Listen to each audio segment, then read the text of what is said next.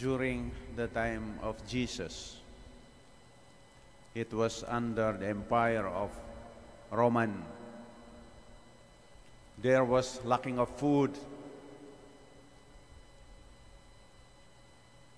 In crisis for the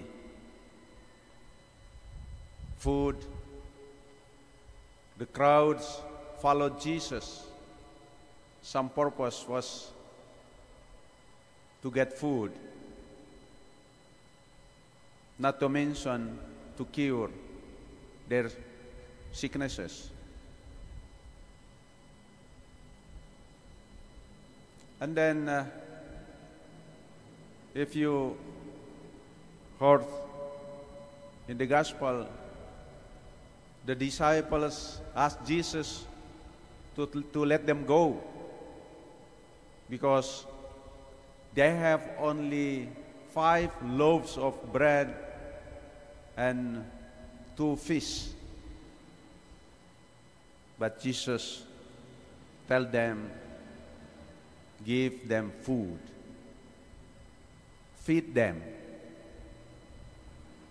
It is impossible to feed the crowds.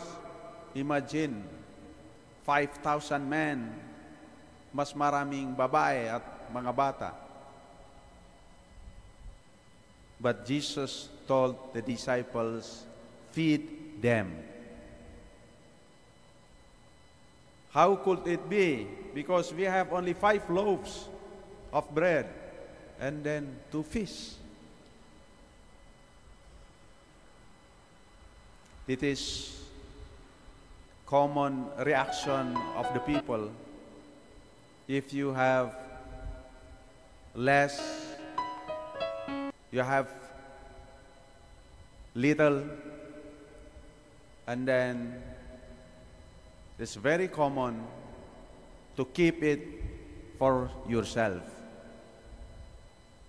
But Jesus told them, feed them.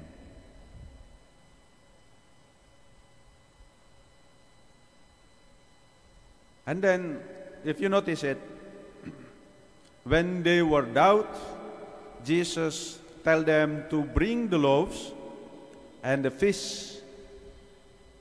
He blessed it. He broke it and gave it to the people. And then it was multiplied. Even more than they have, there was left over. This is the miracle of giving. When you give, you will receive. The Chinese saying, the more you give, the more you receive. That's true. In Tagalog, magbigay ka, babalik sa iyo, siksik, liglig, at umaapaw. The condition is you should be open to give. In our context, maybe we have a little bread, little fish, but if you are open to give, it will be multiplied. There is no reason not to give. In our daily life, the community life, maybe it's not, uh, we do not think, think much of uh, bread and loaves because you have. But there is something you have to give to the people, your service, your love, your concern. There is people waiting for you to talk with. There is people waiting for you to forgive you. or to forgive someone. There is people waiting for you to approach him or her. That's your gift, your heart.